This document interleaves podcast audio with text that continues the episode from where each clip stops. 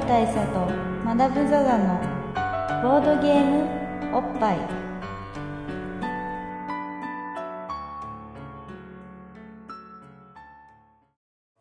バブル大佐とマダム・ザ・ザのボードゲームおっぱい、えー毎回ドイツ直送のボードゲームカードゲームをぼんい一杯やりつつぼんやりざっくりご紹介してるわけなんですけども、はい。まあ、今日何の日か。はい。今日っていうか昨今昨今ですね。昨今何の日かここ最近何の日だったかだかっていうとこと。っていうと？と何ですか？ヒント。ヒントはあれですよ。誕生日。誕生日と関係ありますよね。誕生日と関係ありますね。天皇誕生日とも関係ありますよね。若干関係ありますすよね。あとあれですよ。だからちょっと宗教も関係ありますね。関係ありますね。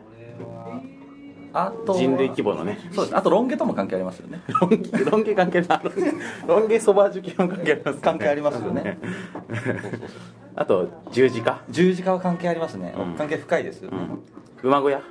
馬小屋とかね。そうそうそうそう。三賢者とか関係ありますよね。東のね。まあということでですよ。昨今クリスマうん。スです、そうです。つまり今日はクリスマス特集。クリスマス特集と題しまして、はい。あのとあるゲームをご紹介したいと、はい。とある飲み屋さん。そうですね。とあるまあ新宿の飲み屋さん。で飲み屋さんの地下の一室で。地下の一室でなんかちょっと周りに気を使うやら使わないやらみたいな感じでお話ししようと、そうですね。まあ、だからちょっと声控えめになるかもしれませんうん。がまあでもやっぱ我々ぐらいね経験な経験なクリスチャンクリスチャンになるとね。黙っていられないですよね。そうですね。やっぱこういう時にはボードゲームの話せざるを得ない。せざるを得ないです。ね、まあ、ということでですよ。クリスマスといえば何ですか？クリスマスといえばまあプレゼントですよね。プレゼントですよね。プレゼントといえばゲームですよね。ゲームですよね。そしてまあプレゼントゲームときたらギフトトラップっていうゲームがあるわけですなので今回はギフトトラップというゲームをご紹介したいと思うんですけど、あの僕はやったことがないので大佐に説明をお願いしようかなと思いまして。うやったことないのにギフトトラップの収録しましょうよってすごいマダムが押してきてたのは、はい。どういうモチベーションによるもんなんですか？クリスマス特集やりたかったんですよ。まあでもバレンタインもやったからね。バレンタインやったじゃないですか、だからクリスマス特集も絶対やりたいんですよ。確かにね。クリスマス特集はいわゆるモテです。よ言ってしまえば。確かにね我々ぐらいのリア充になってくると。でしょ、うん。としたらクリスマスのことは年中忘れてないからな。忘れてないでしょうん。断るごとに思い出したり思い出したりする。こう思い浮かべたりするじゃないですか。期待もするじゃないですか、うん。っていうところでですよ。はい。ここであクリスマス特集でん。モテゲーを紹介することで、モテっていう流れを僕は強くしたい。ですなるほでも、ゲームの内容は知らないんですどなるほど一個一個いいですか？はい。あのちょっと心配なのが今クリスマス。しかもまあ今日今日イブじゃないですよねぶっちゃけ。そうですね。この収録日はイブですらない。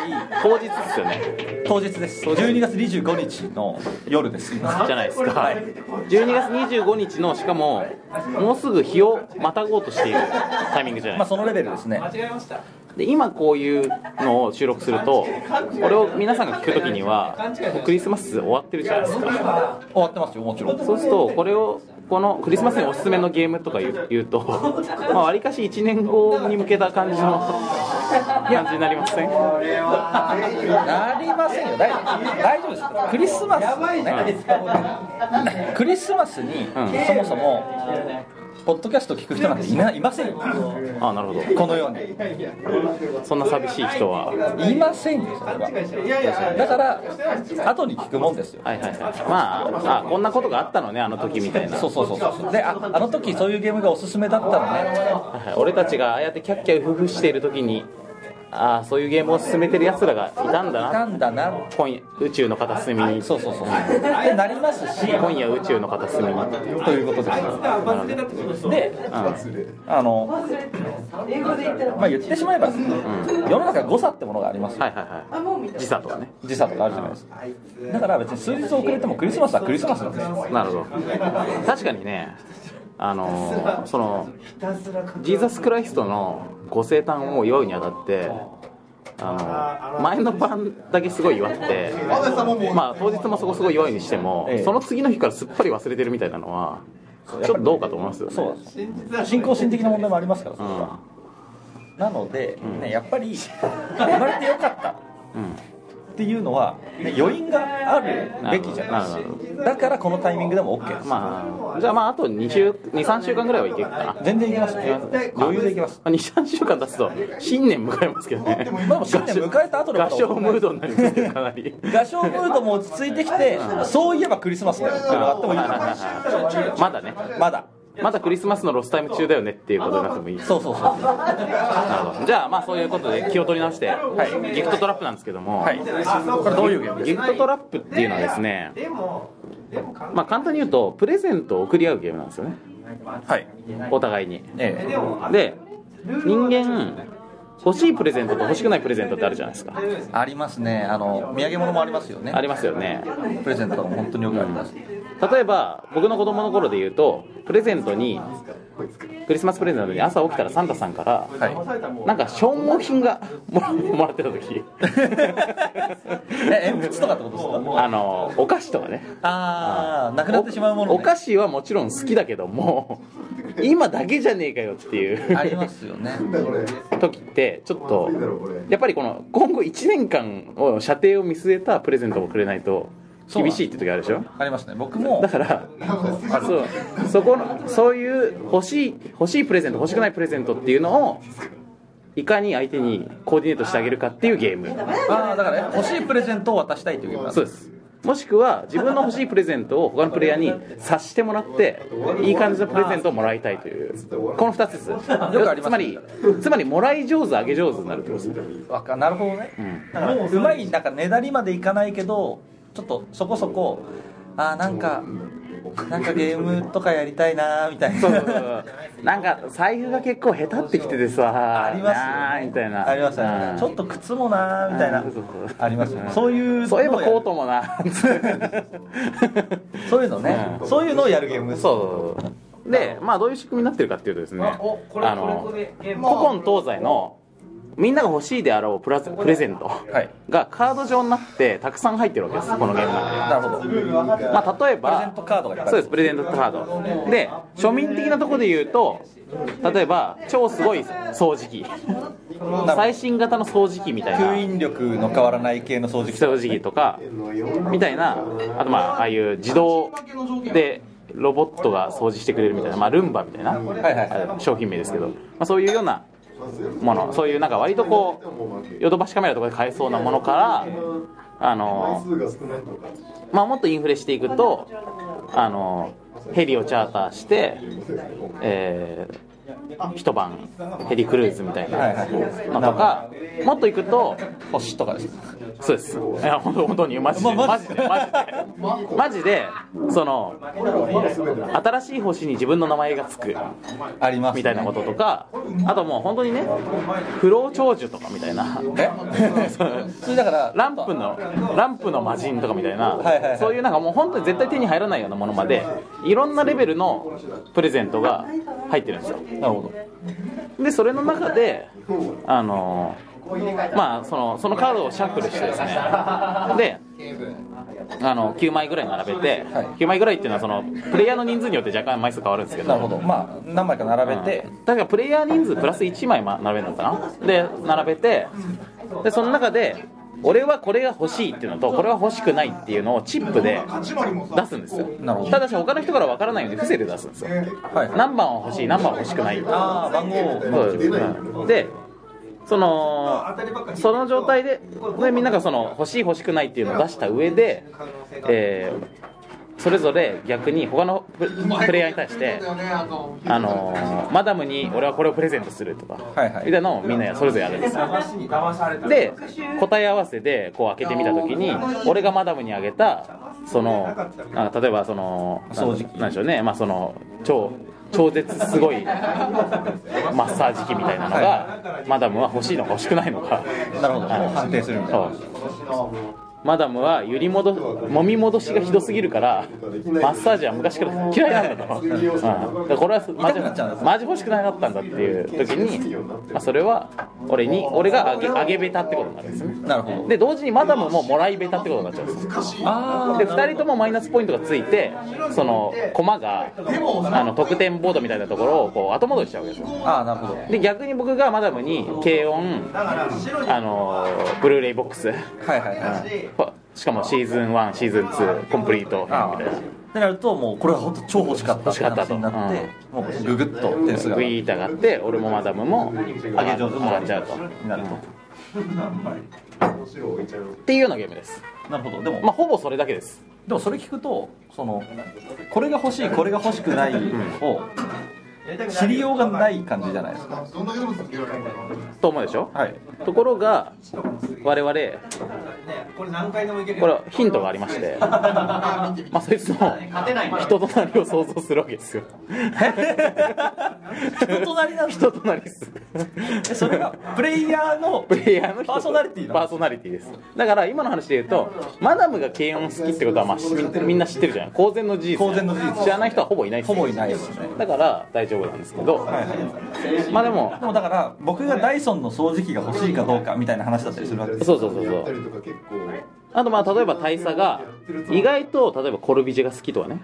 はいはいはい。そういうのって意外と知られてないじゃないですか。知られてないです。まあなぜなら事実じゃないから。ですけどまあ例えば例えばですよ。なんかそういうなんか実はこういうの好きなんだよねみたいなのをなんかこうよく知ってる友達から引き出したりとか気づかされたりとかするのも楽しいし、はいはい。まあ、逆にその初対面の人同士でこのゲームしてて僕このゲーム初めてやった時はほぼ初対面同士だったんですヒントないじゃない？ヒントない。ノーヒント状態で、まあ、そうするとひもう見た目ですよ。イメージですよね。で本当にねなんかその微妙なものが結構あるあの例えばそのキャンプ。キャンプに行くのとえっ、となんだろうな。まあその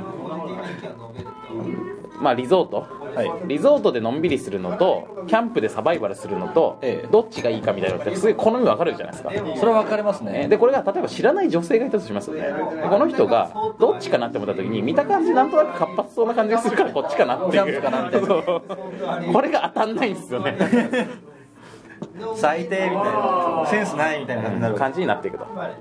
でもそれが面白いもんで何ラウンドかやってるとあ意外とこの人こういう感じなんだなっていうのがその人となり方なの分かってあなるほど。意外と当たるようになってるんですよ。だから繰り返しやっていくことでヒントが出てくる。そうそうそういいですねすごいメタ的な要素を含んだゲームですね。だからね今までそのボッパイで扱ったゲームの中で言うとファウナに近い。なるほど。ファウナは動物の生態とかを 想像勝手に想像して、毛が白いから雪国に住んでんじゃねえかみたいな、いはいはい。勝手に言うじゃないですか、そうですね。ね、だからそれに近い感じで、まあ、その同席しているプレイヤーを見て、まあ、こいつなんかスポーツとかしなさそうだしとかみたいな、はいはい。そういうの勝手に決めるんですよね。だからレッテルでもってそうロハスっぽいとか、はいはいはい。そういうので決め判断して。決めてこれがっていう漢字の可能性高いんだよ。っていうゲームです新しい。これはいやこれは完全に僕ら向きのゲームですよそういう意味では。でしょ、うん、だからマダムがこれやったことないっていうのは意外でした僕はなんかやる機会がなかったんですよねだからでもこれは確実に僕が好きだと言える系ですよ。で逆に嫌いな人がいるのもよくわかるっつうか。まあ あの全く合わない人もすごくいそうだなってそう。感じがします。僕ねちなみにこのゲーム自分で買ったっていうよりはそのあの友人が持ってて、はい。なんかあんまり気に入らなかったからっつって譲り受けたんですよ。うんでその人はまあすごく生粋のボードゲーム好きって感じなるほどあの確かにあの人があんま気に入らなかったのもよくわかる。ゲーム性があるかないかっつうとはいはいはい。あそん駆け引きとかあんまないんですよ。なるほど。だからゲームはてなぐらいのゲームってこと。ですね。まあ、ギフトトラップっていう言葉が示すなんかオプションルールみたいなのでそのこのプレゼントをあげちゃうとすげえマイナスになるみたいな NG ワードみたいな設定とかもできて、まあ、そこがちょっと駆け引きの生まれるポイントとかになったりもするんですけど、ええ。まあ、それはまあまあおまけといえば、まああくまでオプションルールですはい根幹はさっき言ったそうそう感じなんですよいやこれはねすごく熱くて。うん本当にねよくあるんですよその、良かれと思ってくれたものがすごい困るっていう例ありますこれが5だとすると俺が死ぬんだよ。まあ例えば今回5でないかの僕は昔スーパーファミコンのドッジボールのゲームが欲しかった国尾くんのやあれはね。えーっとあれは確かバンプレストから出ているああのバトルドッジボール。SD キャラのやつそう SD キャラのやつがすごい欲しかったんですよ。でいやこれが欲しいなーって言ってたんですけどあらあのゲーム今思うとすごいよね。ガンダムとかがドッジボールするってやつガンダムとウルトラマンが対決したりしますよあとライダーとね。ライダーとかね。あれ本当超いいゲームなんですけどあのそれが欲しいっていうのが、うん。あうちの子はスポーツゲームがやりたいんだなってあ思ったらしいんですよ、うちの子っていうか、あそこの迷える子羊は、ドッジボールゲームというよりはスポーツゲームが欲しいんだなってサンタクロースが思ったらしいんですよ、であノルウェーの森でね。そうそうそうそう、でこうお手製のね段ボールで作った煙突をけなげな僕が作ってあ待ってたわけですそれをベランダに出して純粋だった頃のあ僕が。すごいじゃないですか。そううちはそういうのやってたすごいピュアさじゃないですか。そうピュアピュアの僕がね、そうやって、うん。で、まあ、夜寝て朝起きて、よし今日はドッジボールゲームができるって言って朝5時とかに起きるわけですよ。でパッて見てみるとスーパーテニスって書いてましたねノーキャラ。ノーキャラですね。ノーキャラ。あの実在のプロテニス選手っぽい名前のキャラクターがいっぱい出てくるんですよ、まあファミスタ方式というかね。そうそうそうそう。そう、まあ、当時いた、まあ、ベッカーっていう選手をモチーフにした、まあ、オベッカーっていう選手とか。そうそうそう松岡修造をイメージした松っていうキャラクターとかが出てきてこれはしょうがないあのそれがこうハイレベルのねテニスを展開するっていう特攻派のゲームまあ今だったらねむしろそれが欲しいなって気もするけでども当時はものすごくショックで、いやまあえらいもんもらっちまったっつって。なんでスポーツがメインじゃなくてキャラがメインだからね。まあでもそのゲームめちゃくちゃやり込んだんですけど。まあそこも子供のいいとここれはね本当名作だったんですけど、だからまあうちの親っていうかサンタクロースはすごい見る目があったなと思ったんですけど、うんでもそういうやっぱりね嫌げ物的なね、んこう嬉しくないこれじゃないそうこれじゃないロボ的なね。そうそうそうジャンプが欲しかったのになんで赤丸なんだようんうん。っていうような話ですよ、んっていうのすごくよくあるんで。そこのあるある感をゲームにするっていうのはものすごく新しいこと。ですまたさその普段だったら考えもしない欲しい欲しくないってあるじゃん。うんあのその発想がなかったってやつあそうそうそう。なんかまあユユートトラップって日本語版とも出ててであのまあもちろんもともとは英語だとかなんですけど、えその海外版の方のギフトトラップしか僕はやったことないんですけどなるほで日本語版の方でどういう風になってるかちょっと事情が分かんないけど海外版の方は少なくともあのプレゼントがすごいいろいろ入ってるわけなんですけど、はい。まあ、それがその欧米人の感覚でラインナップされている、はい。プレゼントだから あのねちょっと違うんですよ感覚的に。例えばね芝刈り機とかが堂々入ってるんですよ。庭用に なるほど欲しくねえって感じじゃないですか。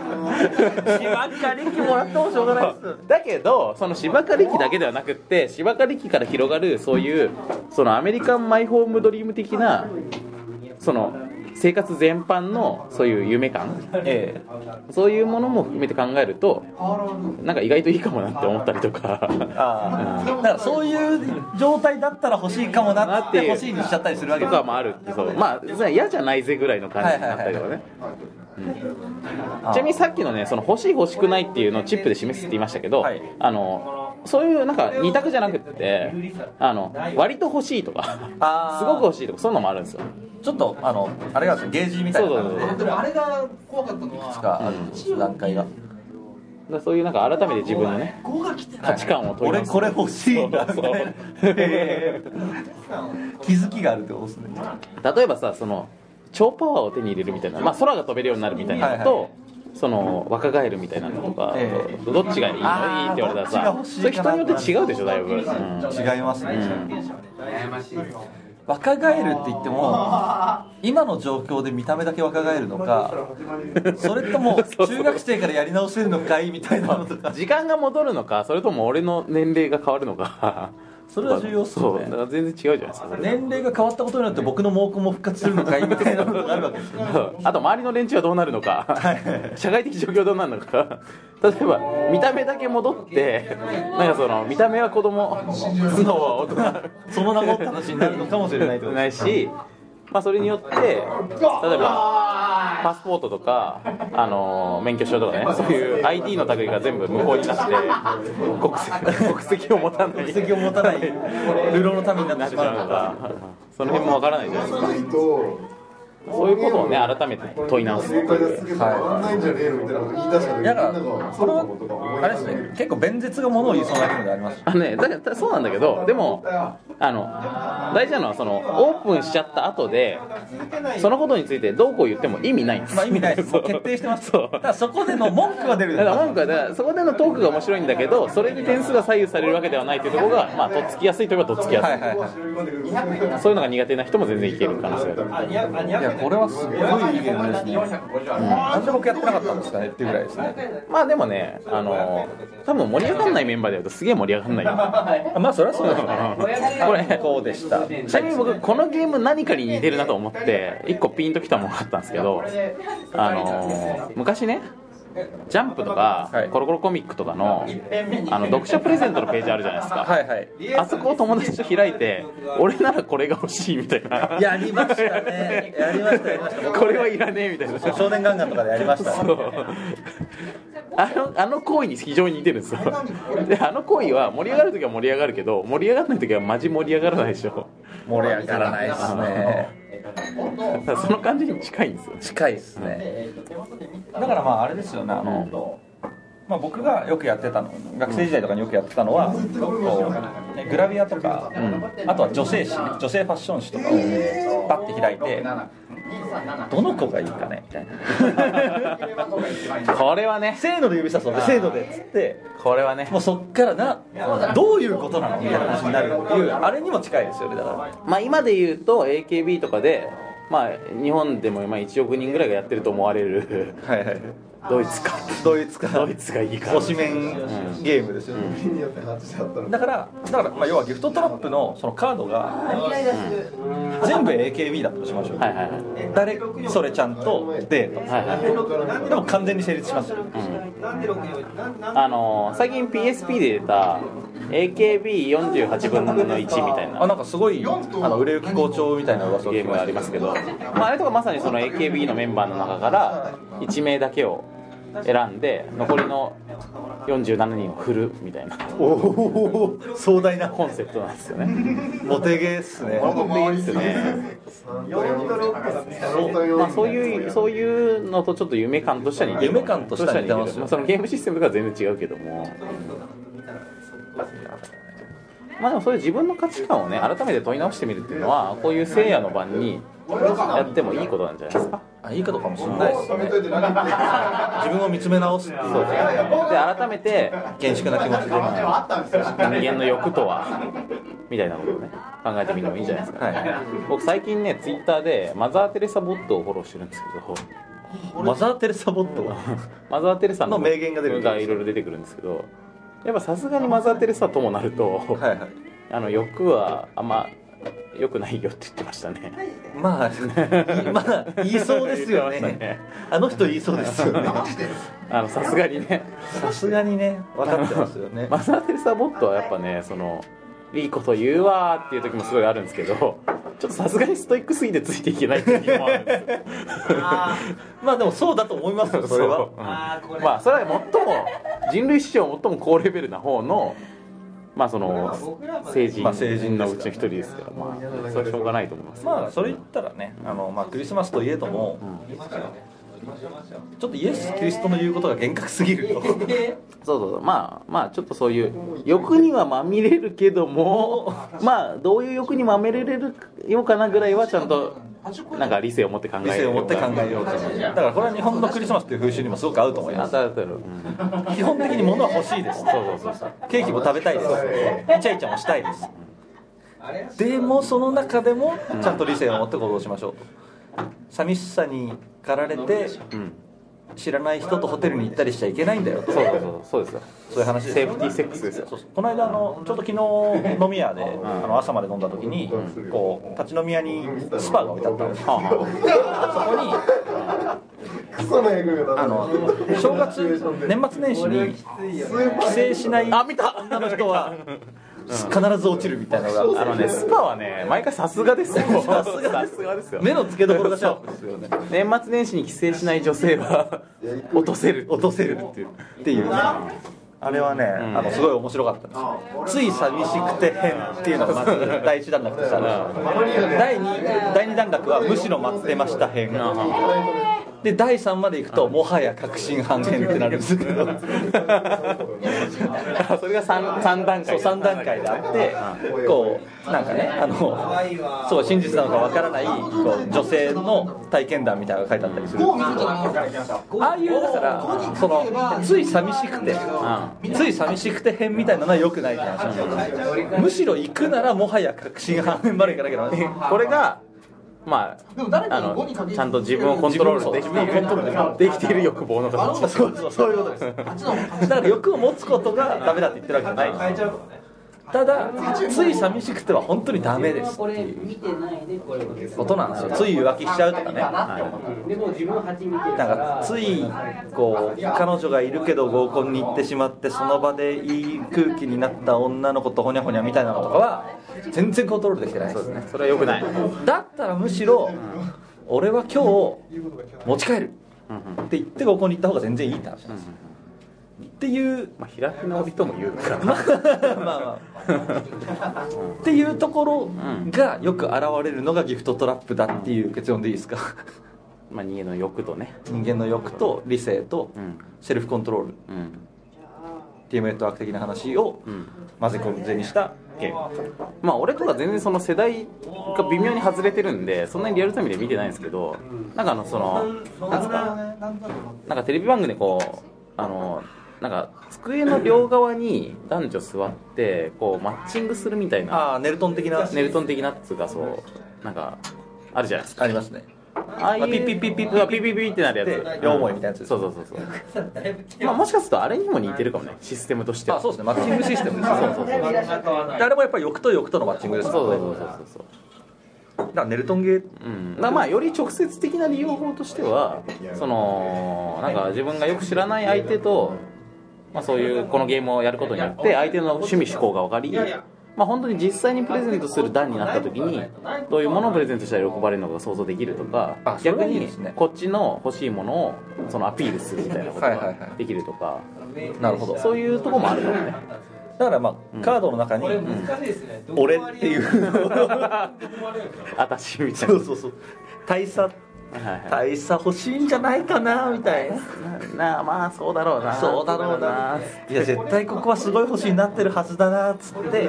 あああれ。絶対。いらない絶対ごめんなさいみたいな。だからそれ発展させるとですね、発展させるとこうちょっともう付き合ってる結構長い男女とかがこうこういう記念すべき日とかね、クリスマスでもいいですしまあ、あの付き合い始めた人からでも彼女の誕生日とかでもいいんですけどちょっとギフトタップやろうぜ。って言ってカードをやってると婚約指輪っていうのが出てくる。おとかねおで欲しい。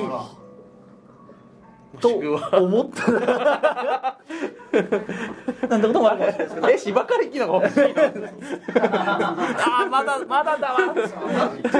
それを毎年やって婚約指輪超欲しいになったらああ測って出確かに。すとすごい。何年か越して。何年か後今年もダメか。っていうモテゲーにもできるわけじゃない。ですかモテゲーなのかそれまあでもねそのまあよく言われることですけどその女性がねとしてはおおねだり上手みたいな大事っていう話もまあ昔からあるじゃないですか。ありますね。まあ、あと同時だからもうきっとこのゲームが上手な女性はそういう自分の欲しいものを暗にこう体から発散するのが得意っていう。おねだり上手なのかもしれないし、まあ、男性もこういうのを、はいはい、女性にうまいことこう伝えるのが上手だと、まあ、紐上手紐上手ですよね、まあ、紐上手なのもあげてる側ですからあれだいやでもほらくれもらう方もあるもらう方は。紐上手。です紐上手。っていうふうにもなれる。そうですね、僕前会社で、その職職場にね職場の本棚に「完全紐マニュアル」って本が置いてあって。なんでか知らんけど。だ誰が？それ結構あのじっくり読んだことがあるんですけど、はいはい。まあ、やっぱね紐として優れた人間であるっていうこと。紐紐紐と適性が高い。ってい。うことは、相手の気持ちが分かって気配りができてその相手がこうなんかこう自分にその尽くしたい。って思えるようにケアが十分にできるなるほど男であるとなので紐として成長してい。くってことは人間として成長してい。くことにつながるとただし外では働かない。がってい。うそれはでもい。やそれはもちろん紐マニュアルとしては正しいんだと思うんですけど、うでも社会的にすごくいいのはそれができて働いてることっす。まあそうなんだよね。じゃあじゃあ働けよっていうそうそうそう。話なんまあそれはともかくとしてうん、まあそうですね。送ったり送られたりっていうのはそういう引きこもごもがそういう引きこもごもがあってやっぱ人の心と心の交換だったりもするんだなっていう意味ではすごくハートフルなね、ん。ゲームだなと思った次第ですけど、はいまあここらでじゃあここらでおっぱい比較しましょうか。いきますか。それは高いですね。これ高いですか、僕はもう評価できないんですけど。期待値だけは今うなぎ登りなんですけど。あたたまあなただあそのなんつうのそのまああえて欠点を挙げるとしますと。やっぱりあのねそういうことあるんですよ。一個一個のプレゼントをすごい吟味しながらやるというよりは、まあ、パンパンパンパンやる感じではあるんで、はいもう割とプレイ感覚としてはもっと軽いんですよね。なるほど。だからこれやるよみたいなね、うん、だからまああのまあ良くも悪くももう軽い多分マダムが今想像してるよりももっと軽いゲームだと思います。なるほど。うん。ってことはさっきパウダーの方がじっくり感がある。さっき散々この長話した、こうね自分を見つめ直すみたいなフェーズはないってことですね。えっと頑張れば あるかもみたいな。なるほどね。これはでもどうなんだろうな。まあまあ場を選ぶゲームではありますけどね。うん。でもまあ大差的な評価はものすごく高いと。そうですね。うん。あの愉快なゲームだと思いますけどね。どんぐらいいきますか？そうな。もうなんか最近60そのお60うん。ぐらいかな。60いいんじゃないですかね。なんか最近僕ねあのもうなんか尺度がよく分からなくなって。たんで しかも久しぶりにやるとなんか前どんぐらいだったのか忘れちゃうしね。ちょっとねあの番外編とかをやりすぎたせいでうん。すごくその辺鈍ってるんですけど、いやでもさこういうのさなんかその尺度がよく分かってない状態で、まあ、もちろんねその過去の過去の点数をじっくり見ながらこれとこれの間とかってややっていくこともできるけどもこうやってよく分かんないままこうフラフラやってってなんかある時期すごい甘くなったりある時期すごい辛くなったりとかするのもまあバイオリズムとしてありなんじゃねえかっていそれももやそのまあそそのなんかダラダラ感が僕らっていうのもあるので、60いきます？それでいいんじゃないですか？うん。じゃあ、えー今回ギフトトラップ。ギフトトラップ60おっぱいと、はい。クリスマス特集にふさわしいこの絶妙な数値ですけど。そうですね。うんまあ60おっぱいとそうですね。まあギフトトラップの中でのその売り食い物がそうであるように我々がおすすめしたゲームっていうのも、まあ、必ずしも相手がややる人によって面白いとは限りませんよ。そういうことですよね。ただ僕らの上げたい度としてはこのぐらいですよ。あそうそうそうそうとそうそうそう。そういう話ですということで、えー告知いきますか。いきますか。えーっと告知ってどうやるんだったかな。えーっとですね僕らはこうやってボットゲームポッドキャストをやってるんですが、えーリスナーの皆様からのフィードバック、えーご意見等々が欲しいということでツイッターをやっております、えー、ツイッターのアカウントボードゲームアンダースコアおっぱい。というアカウントで、えーコメント等を受け付けておりますのでどしどしご意見等をお寄せいただければと思います。えーまた、えーこのポッドキャストはブログで配信していますのでそちらのブログ、えー http コロンスラッシュスラッシュ www.boppai.com ぼっぱい .com の方で配信していますのでそちらにも、えーコメントを寄せることができます。またおそらく多数の方が iTunes ストアからポッドキャストを聞いていただいていると思うんですがそちらのポッドキャストのボードゲームおっぱいのページの方にも、えーレビューという形で、えーご意見を寄せていただくことができますし、えーまた星いくつですみたいな感じでこのポッドキャスト面白かったよとか大したことねえなとかそういうのをつけることもできるのであのまあご協力いただければ幸いです。こんな感じの告知でよろしいでしょうか、うんいいんじゃないでしょうか。まあ、サクッといきますはい。まあそんな感じではい。久々にちゃんとそうですね。バイ企画をした感がありますな。本当に久々だったんですけど、まあ、えークリスマスクリスマスも終わりまして、これから年末そして来年とですねボードゲームおっぱいままだまだやっていきますので、もうちょっとあの気を引き締めてそうですね。頑張りたいところですね、ということでですね、えーまあ、年内もう1回ぐらい更新があるかもしれませんが、まあ、そのあたりはノリでという感じでね。じゃあメリークリスマス。メリークリスマス